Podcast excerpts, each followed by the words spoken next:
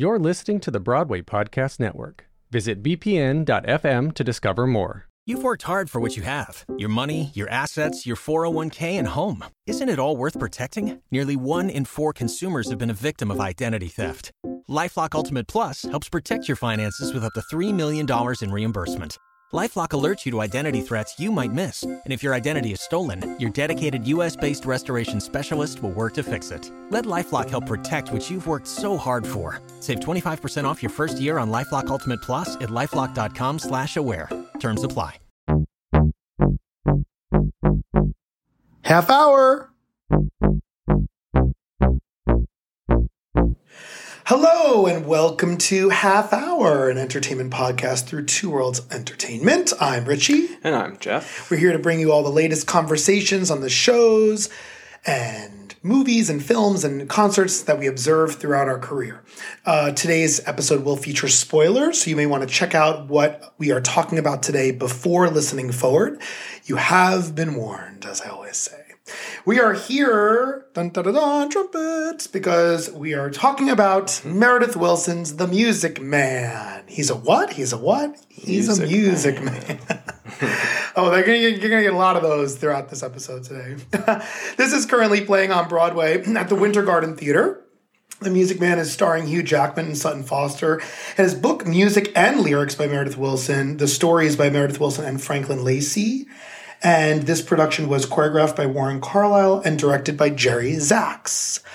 We are looking at one of the biggest shows, maybe ever, in terms of production value, financial. I mean, it might be one of the biggest shows I think probably has ever kind of seen, certainly with those grosses, I think.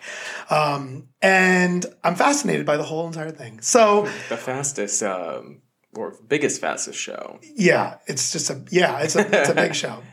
What are your overall thoughts on this show, of the production? Let's hear it, Mr. Jeff. It was absolutely terrible. No. No, I'm kidding. uh, no, you know, shockingly, a lot of you are going to be shocked to hear me say this, but I did have a very fun time at the mm-hmm. Music Man. Mm-hmm. Can you all tell that I really he's a little more hesitant? No, you liked it. You did. No, I did. I think, um, you know, sometimes I have my feelings on revivals and golden age musicals, but I did find that this musical, I, I- guess I have to phrase it like this. What have I seen in terms of Music Man? I've seen middle school shows, I've seen high school shows, I've seen the movies. The, I don't think I've ever actually seen the movie. The, yes, we watched the original movie. Yes, we have thousand percent. Yes. Oh, the foot, Yes. the footbridge. Yes. I do. Not the one with um, Well, there's two. There's the Robert Preston, Shirley Jones, and then there's the Matthew Broderick, Kristin Chenoweth revival movie. Or the, uh, I don't think I've seen that one. But yes, the original I have seen, correct. I don't remember it.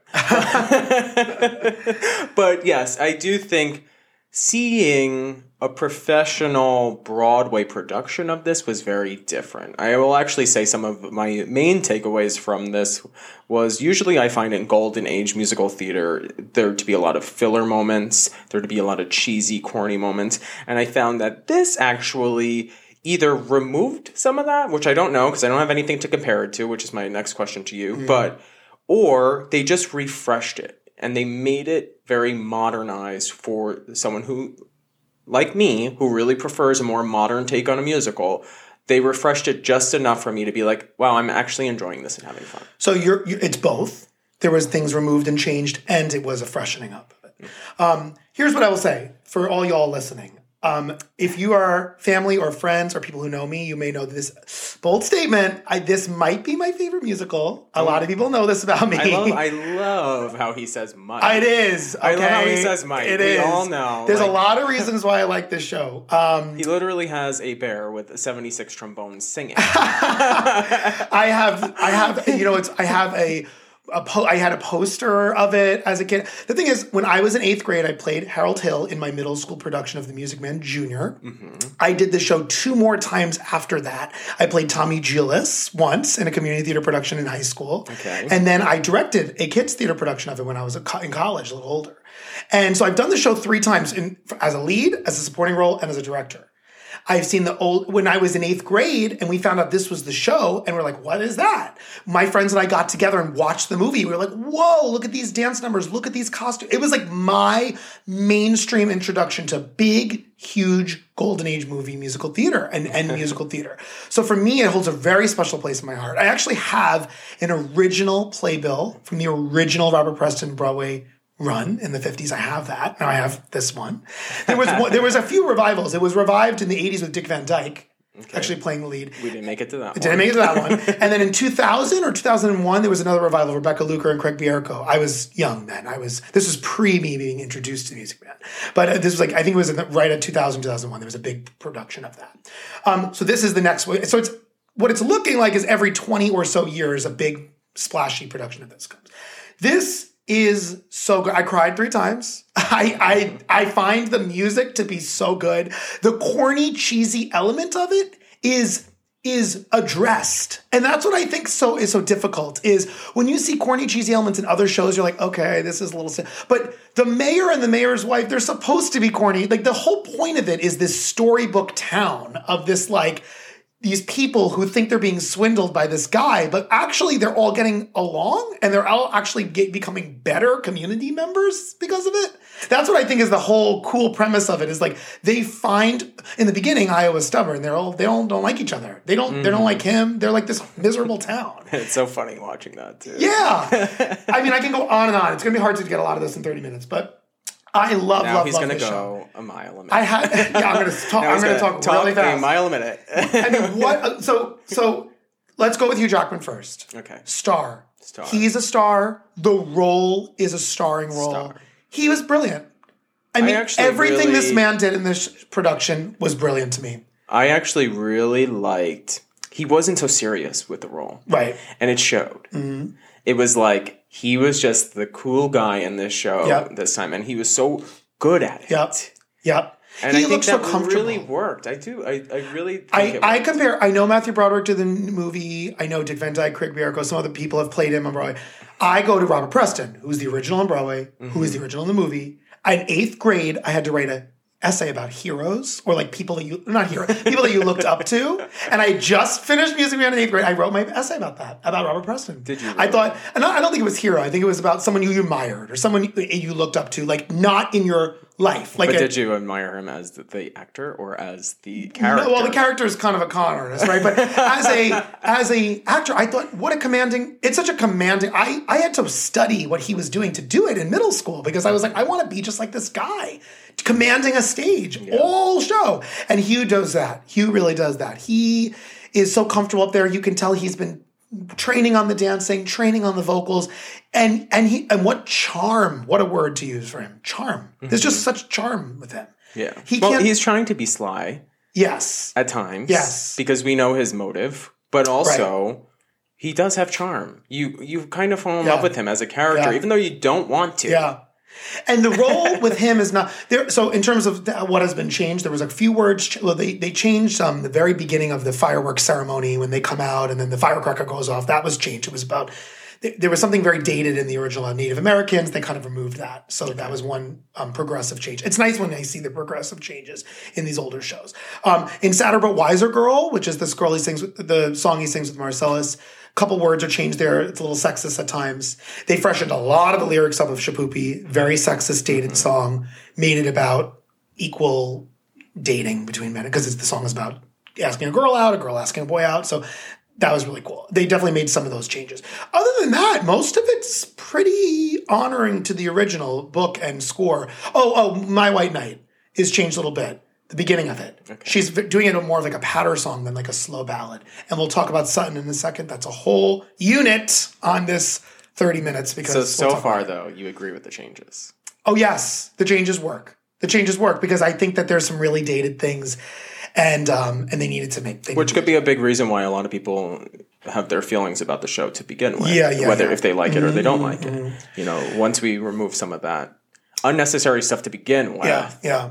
It's it's it, it's but you know, and and there's another question I'm going to ask coming up, but let's keep going through some of these performances. We well, first of all, this is Tony nominated for six Tony nominations this season. We have Best Revival, not Tony nomination. Hugh Jackman is nominated for Best Leading Actor. Sutton Foster is nominated for Best Leading Actress. Jayne Houdyshell, as the mayor's wife, is nominated for Supporting Actress. The costume design by Santo Loquasto is Tony nominated. And then finally, the choreography by Warren Carlyle is Tony nominated. All of those are deserving to me. All of those completely make Oh, sense to me. yeah. And it totally lines up. Jayne Houdyshell is the mayor. It's a small role. There's no singing really. There's one liners throughout the whole show. And she's probably got more costumes than anyone. Yeah, but I feel like the thing with a, a nomination for supporting is if you own the character, Yep. and when someone leaves the theater and then they say, "Oh my god, I remember the mayor's wife Mm-hmm. was doing this," they've captivated that your attention Mm-hmm. to them. Patti LuPone is nominated in Company, and she's on the stage for what two songs, two right. songs really, and right, then she's an ensemble member for the rest of the piece. But they own that stage. Right. They deserve every moment of that nomination. And she does no, deserve that nomination because she was so funny. The mayor and the mayor was like Jefferson Mays, who's been in a million, and he's so wonderful. Although I might have switched the mayor's wife with the mom oh, Marie Mullen played Marie the mother, Mrs. Paroo. because yeah. I I probably remember she was more. so good. Like what a warm, motherly, grandmotherly seeming, right? Um, and and and in that, and really, really good. Yeah. I thought Shuler Hensley was great. All of these, the, the Winthrop. I mean, everyone in the ensemble shined. And when we talk about Tony nominations, costumes, it it I think it should win. I mean, wh- when you see these beautiful, he he did the costumes for Dolly, Mm-hmm. so you see how that tracks gorgeous, gorgeous costumes. What's tough about the costumes is with this show, you're dealing with a small farm town in Iowa where most people wouldn't be every day dressing in really glamorous, gorgeous things. So you ride a fine line between how do I keep this period and keep them looking really fresh and the hats and everything, but at the same time. Did you notice some people in the ensemble, like in the in the gymnasium scene, when they're all there for the Fourth of July extras? Some people are dressed in their Sunday best, and some are in like overalls. And I thought that was really smart that like they diversified the looks of these people in this town because if there was just a community gathering, Yeah. maybe everyone would be dressed a little. Yeah, but it was different like totally needed, and we And talked about sense. yeah, but we talked about this a little bit because let's. I know you have many questions, Yeah. and I have many questions, but Yeah. let's move to one thing that I found was a huge standout for me, and it might not be for everyone, but like I really liked this set. Okay, I really, really thought this set almost made the show for me. And Because? that's because you said something earlier. It's like a story book. Where it's like we're watching a children's story Right. happening. And like you have this little kind of con villain throughout the whole Right. story. And by the end, what's the lesson learned? Which is what really made me kind of appreciate this Music Man musical this time because I was like, oh, if a kid was watching this, it's watching about how you could get away with something for so long. And then at the end, you learn your lesson. Yeah. But what I think the set did was it brought me into that childlike atmosphere of a book. And it moved like a book. I'm sorry, but that stage never stopped moving. No, there was never a blackout moment No. except for uh, the end of Act One. Right. But other than that, but it was even period where the curtain came down, so like a period piece, where- like like the book was closing. You know, it wasn't a blackout. It almost reminded me a little bit of like if we're in Disney World and we're at like um Woody's Wild Wild West Toy Story book, like, Yeah, yeah, or yeah. something like that. But and it's moving, so it's moving like a book. It's opening, Opening are- doors up, pictures yeah, are coming yeah. in, people are, and the the characters are all parts of a book. So like if you're turning the page, the characters Yeah. are moving with it. And at the what- beginning, what- I will be honest, I wasn't a huge fan because I was like, this seems so 2D, like too like it doesn't seem immersive enough. But then I was like, no, it does make sense to do something like that with this because it is this quintess this golden age story. Yeah, but where you can this- see. I think this is what made it really work, though, in Yeah, that sense, yeah. because it was like, oh, okay, you're not trying to make this realistic. You're trying to make this campy and like a a, a storybook, uh, which makes the costumes work even more. Yes. Seeing that because when you're looking through a book, you see everyone you see differently. everyone Right, differently, right. And but then it's so cool like, how it's almost like what like something in the park with George should be. When you're watching a painting and Yeah, it's yeah, being yeah. drawn like that, this was like you're really in like this book land, and I thought it really was cool. and it totally worked. It's actually the same scenic and costume designer, Santo Loquasto, did, did, did both of that. which is very cool. Well, Um, yeah. yeah. but that's what I, I Yeah. like. The mo- then- like a moment though that really stands out for us is like what was so camp when the Wells Fargo wagon is coming Oh, in. wait, we have to talk about it's on my list. When the little baby wagon and the baby horse were on the backdrop there, I was like, this is so cute. You really were like, oh, there it is. Like Yeah. every time you do this show, the, the the cheaper way to do this show in community theater or in schools is you don't have a wagon. Everyone just points out to the audience, like, there's the wagon, and then they pretend that the wagon got there. I know, but this was But so this funny. was so we have like camp. this Wells Fargo wagon coming down in the, the backdrop. mountain. Yeah, and then all of a sudden And- there it and- was, the horse and, and, the, the horse. But you almost thought like, is horse. that all they were gonna do? That- Yeah, I know. I And know. then, but then they bring out And I think horse people who don't know this show laugh because they're like, wait, that's my bank. like, you know, because, and when you see Wells Fargo Bank and you see the wagon, it's a, re- the Wells Fargo wagon was a real thing. It was like the equivalent today of UPS. If you ordered something and you didn't know when it was coming, there was no tracking, you just hoped that the vendor was bringing it to your town. The wagon came once a week or whatever. They were so excited. That is a real thing. They got so excited about the wagon coming to their town. And I know it sounds so corny and hokey and cheesy, but that was what people look. I hope I get my raisins from Fresno. Is like one of the most. Whoever has that line in the show, they must they like own. I, I always remember that being like the, the ensemble line, right? Right, but yes, the Wells Fargo wagon the library scene, the bookshelves on the side. You and we'll go to choreography in a second, but the books in that. I mean, just all. Then there was some. Okay, and this is what I was looking for when we talked about Funny Girl.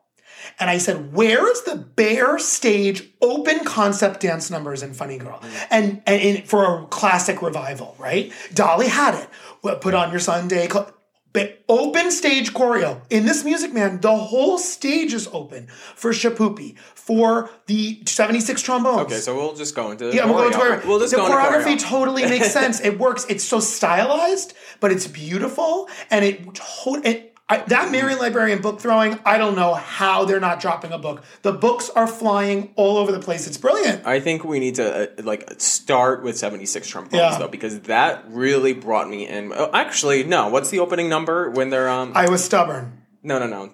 On Oh, Rock train. Rock Island, the train number. Yep. When yep. we started seeing choreo as early as that, Mm-hmm. and they're moving with that train, and it's going, and every single person is moving. Let's talk about like directing, right? Yeah, it's not just okay, bounce up and down on a train. It's like no, we're gonna stylize the train. Yeah, and something that we've been talking about recently is directors that know how to use the full, Full, company yep. Mm-hmm. and the full stage. And it's not just like he's not focused only on the one person singing. He's Mm-hmm. focused on every single person, or the choreography is focused on every mm. single person so mm. that they're doing something. Yeah. during their time where they're not being used. They eh, need Yep. to still be doing there's something there's something being part of this moving and Yeah. breathing show, which then moves into 76 trombones. Now, this was my unexpected moment Okay. of the show because I didn't know we were going to get that choreo in that number mm. because I don't really know anything. Yeah, about this show. yeah. And I was, I mean, I could just like ham up right now for this part because the kids oh. and teenagers in this cast Oh. Are alone, brilliant. Yeah. brilliant. They're like so wonderful. And talk about cast size. There are 46 people in this show. Mm-hmm. I mean, When and- have you seen a Broadway show? Well, you, yes, usually you see like seven or eight chorus members, ensemble. You know, it keeps budget low. I understand that. This 46 people. Yeah, this is like the Ziegfeld Follies from 100 years ago with 46 people on a stage. It's amazing. Almost 50 people. But what blew me away with that though was normally kids could be annoying on a show. I uh-huh, find, uh-huh, uh-huh. or they could like, I don't know, kind of bring the show to like a little amateur juvenile space. I I actually felt they did the complete opposite Yeah, they- in this yeah. because they were so ham on the stage.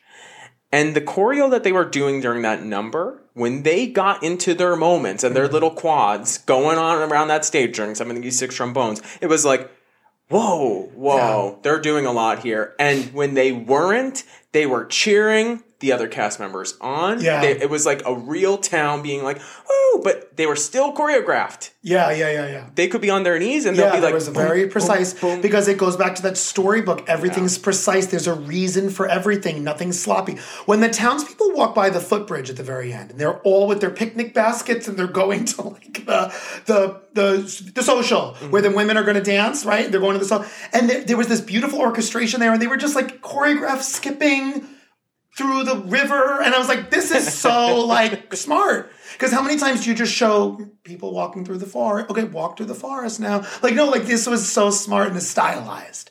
It was really well stylized. stylized. Yeah, I, the walking across the stage in Um, yeah. some shows just seems like it's it's tedious. Yeah, yeah. Well, It's- and- and that's what you do. yeah. But when it's stylized like that, it really makes sense. And even going into like, if you want to talk about Marion the Librarian and you want to talk about um, Shipoopi, one thing that really stood out for me in Shipoopi number one was they when they put couples together, it didn't matter if you were five nine Yeah. or you were Yeah. four three. Yeah.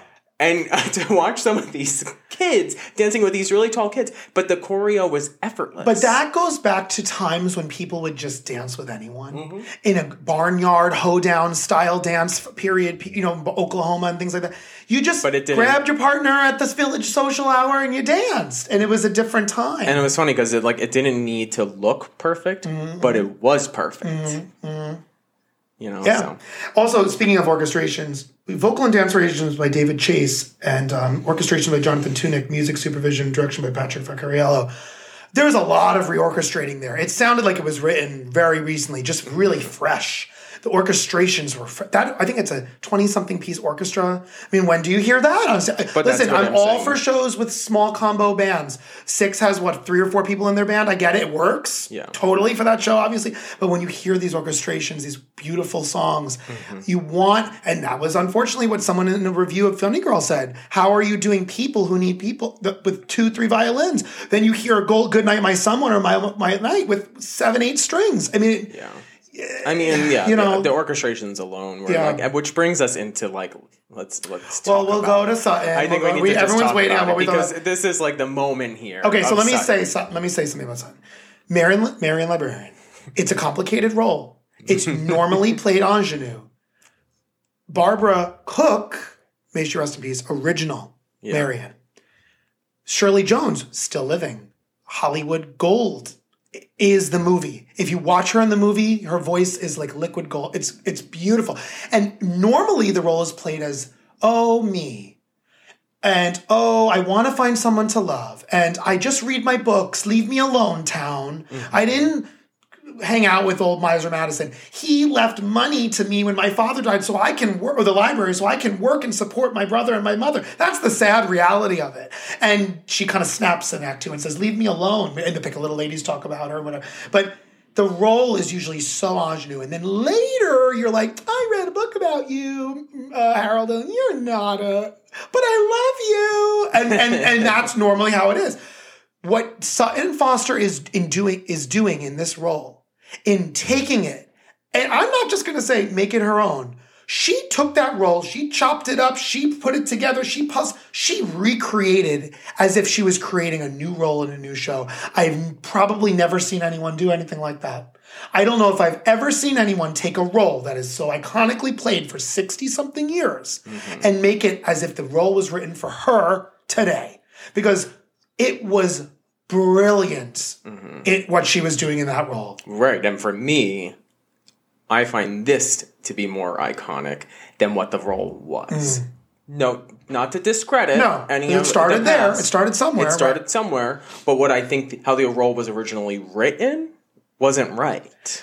It- and how it is now remodeled is She- because why do we assume that during that time women were that way? Yeah, yeah. And now to see it this way, it's just retelling a story the way that maybe it should have been. Well, told. M- My White Knight is usually slow and ballady. They kept that at the end. My White Knight. But in the beginning, it was pattery. It was like, do I want him? No, I don't want him, but I, I want to fall in love. It was like, oh, this is how a character would explore her emotion throughout this. Mm-hmm. Not just like, Mom, I want to find my White Knight, right? Because she, re- we have to forget she's a, she's a book person. She reads about romantic love her whole life in the books.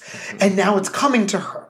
And she's trying to decide. Well, all these other guys have wanted to go out with me before. The guy with the reversible back seat in the car. You know, she makes the joke about that. But and and she says, and um, she says in my white knight, she says, um, oh, it's she says, um, I and she says, um, she no, she says, she says, it'll come to me, it'll come to me. She says, um, a quiet, uh, And I would like him to be more interested in me than he is in himself and more interested in us than in me. And I, that's what she really wants. And they kept it original. They kept that exact lyric like but that. you hear it differently. and you hear it differently. She just, she's just fascinating to me in everything she does. But this might be, bold statement, might be one of the greatest things I've ever seen her do. I've seen her do it all. I've seen the Shrek. I've seen I've seen Anything Goes. I've seen, seen. Dr- Drowsy Chaperone. I didn't see Millie. No, I've seen almost. all. I saw her, I saw her do Drowsy Chaperone. I, I saw her do um, Young Frankenstein. She just owns the role. This is working. I, I actually really hope she wins the Tony for this. I don't. I don't. I don't know. I really do. She's recreated the whole role. I don't know. We'll see. And Good Night, My Someone is beautiful. Everyone, fun fact. I don't know if you know this is. It's just seventy six trombones slowed down. What do you think about it? Fun fact. It's a little, it's orchestrated differently, but it's just slow. And I think that's one of the most beautiful golden age musical theater songs. She, they still kept her naive and young and hoping for love. There was a little bit of it. It didn't overshadow her drive as a strong Yeah, but I who- think who, what I- was misunderstood. what I think was kind of like learned though here or was shown a bit more was the role was played as she knew that Harold Hill was a con artist the whole time. Long in the beginning.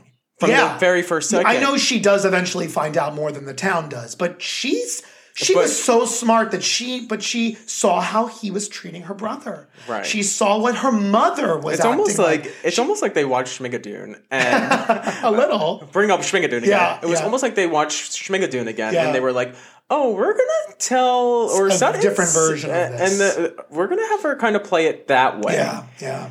because it makes sense. Yeah. It's like I kind of like it more because we're showing that she is smart and we're showing that she knows, but that she was able to fall in love with what he actually brought to the town, Yeah. and the the town was now happier. Mm-hmm. The town was more of a collective group of people because they were doing things together. And what was it surrounding? It was surrounding music. Right. And, You know? and then at the end, and then talking about storybook, I think what's really cool, and we got to get ready to wrap up. At the very, very end, I we're talking, I got a lot to talk about. At the very, very end, it's over. And what happens? We suspend the disbelief, Yeah. and everyone in this town comes out in the marching band uniform and tap dances their way as you're walking out the aisles of this theater. That is true gem of theater. When they do like because because there's usually not be- a lot of tap dancing in this show. And someone had asked me, like, wait, they tap at the yes, it's not part of the plot. The show is over, but they do this big, we're a marching band, tap dancing marching band. Now Yeah, everyone it would be a uh, disservice to not have Hugh and, and tap Oh, dance of course. when they're of in a course, Broadway show of together. course. But, but then you have, but you have like Jayne Houdyshell in a marching band. Like that's the camp of it. the so whole time. I think in the Matthew Broderick, Kristin Chenoweth movie at the end, they're all in like the parade. and it's this big moment. I mean, I feel like you've I've probably seen seen, the end. It used to be on. TV a lot on ABC. Uh, but I, before we wrap up, I have one question for you. Okay. I read this recently. In a world where so much of theater the last few years is very charged in telling truth and pushing narrative and giving a mission and having a goal and wanting to shed light on a problem, Mm-hmm. which is so important for theater, we should always tell stories like that. Mm-hmm. Knowing that, can musicals just be this? Can we wait for? Can we? Really? ju- I'm done. Can we just have musicals, whether they're written today or revivals, that just tell a light, silly, fun story and we leave? They used to happen all the time. You need Can to get to the point with your question. Question first. is, a quicker can question. we just can, can musicals just be fun? well, I'm going to counter that because I think that there is a message here. Okay. And I think many people can watch this, and the message may be different to everyone, which is Right. nice because I actually found this to be a golden age musical that does have a message. Yes, is it corny and cheesy at times? But when you have a good team that can modernize and refresh something, they were able to find what the message was. And I think it was literally just to bring people together through something. So Right. because of this, they were able to bring people together through music. Look at the barbershop quartet. yeah. A prime example of the school board who fights literally in a cheesy way come together in these quartet numbers. But just alone on that, it's but that's my takeaway. Right. Your takeaway could be completely Right. different, and someone else's could be something else. What I found that the takeaway used to be was this is about con artists getting away with Right. it. right. And I don't think that's what it's No, fully right. about. Yes, but, he even owned up to Right. what he was doing, Right. which I don't normally feel like happens in some of the Yeah. past productions. Yeah. And like now, it felt that way, you know? And I do find that, yes, there are shows that can just exist, but I, I wonder sometimes does a show do better if it has some sort of a message with it? Well, that takes a director and a creative team to pull apart an old book, like with My Fair Lady revival. We saw some really cool things there. The Oklahoma revival. If Right, you're going to revive it, find some more rooted meaning in some of these songs and some of these scenes. And Well, I think because I do think a lot of these did. golden age musicals do have rooted yeah, themes they do and meaning. They do, but they're And sometimes, sometimes- sugarcoated and glossed over with big, big, big costumes. Right. Sometimes I think it's taken away from like uh, maybe the team of Funny Girl really didn't know how to f- get to that message, Mm-hmm. and uh, I would even go as far as saying that maybe sometime the. Uh, the reimaginedness of company didn't fully get us to what the full meaning was behind it. Whereas this, I actually felt like we got it. And I, I didn't go in thinking we were going to get there. So that for me is Mm-hmm. Right. why I was kind of. And company did blown new away. things by changing a lot. They did change a lot, but they didn't. This Yes, but you know what I'm saying. Yeah, yeah. You know what I'm saying? It's really, really, really great to be talking about this because I do think shows can just be fun, but they also, in a way, every show has a message, whether it's somber and serious or whether it's light. Mm-hmm. Yeah.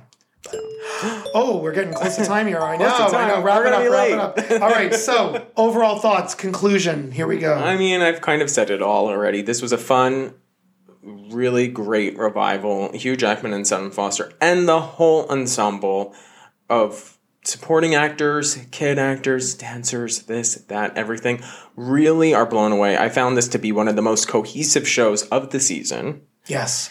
And yeah, I do I do think it's a little unreachable for a lot of the Broadway community to go see this show, which is something we didn't It's really very, get to very talk about It's very difficult to get tickets because it's very right expensive, It's which very I don't totally agree Mm. with because I found this. If there's one thing I don't agree with the show's team, it's that they put this in one of the smallest theaters. That this should have been in a bigger house, big, big, big where more people Yeah, would have had access to see it. it. Yeah, That's my only call out there. Um, but other than that, not to discredit the rest of the show and the cast, etc.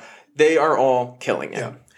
Yeah. I, I agree with all of that, Yeah. and I think it I, it is. And I, someone asked me like I told them I was like, oh my god, I cried. And like it's a sad show. I'm like, no, it's not sad. I just think it's Well, one think of the we- most. joy. We've been in a pandemic. We have horrible things happening in this world, and to see pure, pure adrenaline joy on stage like that in this splashy, colorful, cheesy, corny thing. I just I love it. I love it. I love. It's what made me fall in love with musical theater. Was this show.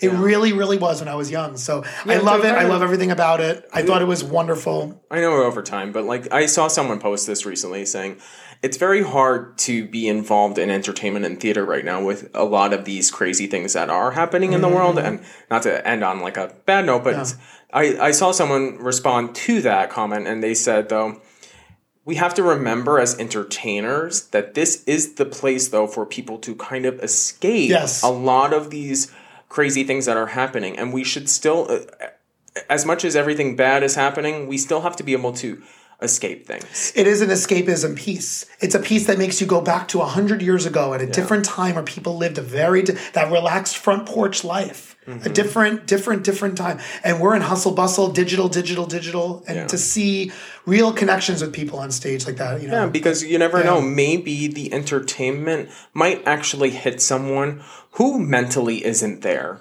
Mm-hmm. and might be changed because of that and say i need to be a happier person yeah, yeah. I, I think that's what we forget sometimes that entertainment can help change yeah, the world Yeah. It is, a, yeah, and it's a beautiful piece for that. So I love this like show. the music man changed the town He changed the town. um, and it was wonderful. So, So, there we go. anyway. Thank you all so much for listening today. We really hope you enjoyed. Please go check out at Half Hour Podcast on Instagram, Twitter, Facebook, TikTok for the latest. Um, comment. Let us know what you like about what we're saying here. If you agree, disagree, we love to hear from you. Um, and check it out because there are a couple more shows coming up in this Tony season. Uh, Tony Awards are coming in a few weeks, so really exciting. There's going to be there's a lot there's a lot going on here this year um, and a lot of shows and this is just another really really good one to put in the bucket um, anyway thank you all so much for listening and we're signing off for now. Until next time i'm richie. And i'm jeff. Saying ta-ta. Bye.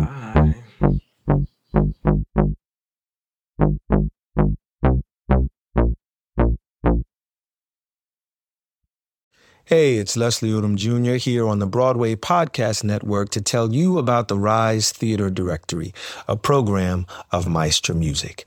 Rise is a national online resource designed to connect and empower backstage and administrative and creative theater professionals from underrepresented backgrounds. If you work or aspire to work in the theater community, this can help you find your next project. And if you hire theater professionals, search the Rise Theater Directory to find your next team. Create your profile now and get more information by visiting risetheatre.org. That's theater with an R E R I S E T H E A T R E dot org because only together we rise. Oh, oh, oh, oh O'Reilly. You need parts? O'Reilly Auto Parts has parts. Need them fast? We've got fast. No matter what you need, we have thousands of professional parts people doing their part to make sure you have it. Product availability. Just one part that makes O'Reilly stand apart. The professional parts people. Oh, oh, oh, O'Reilly.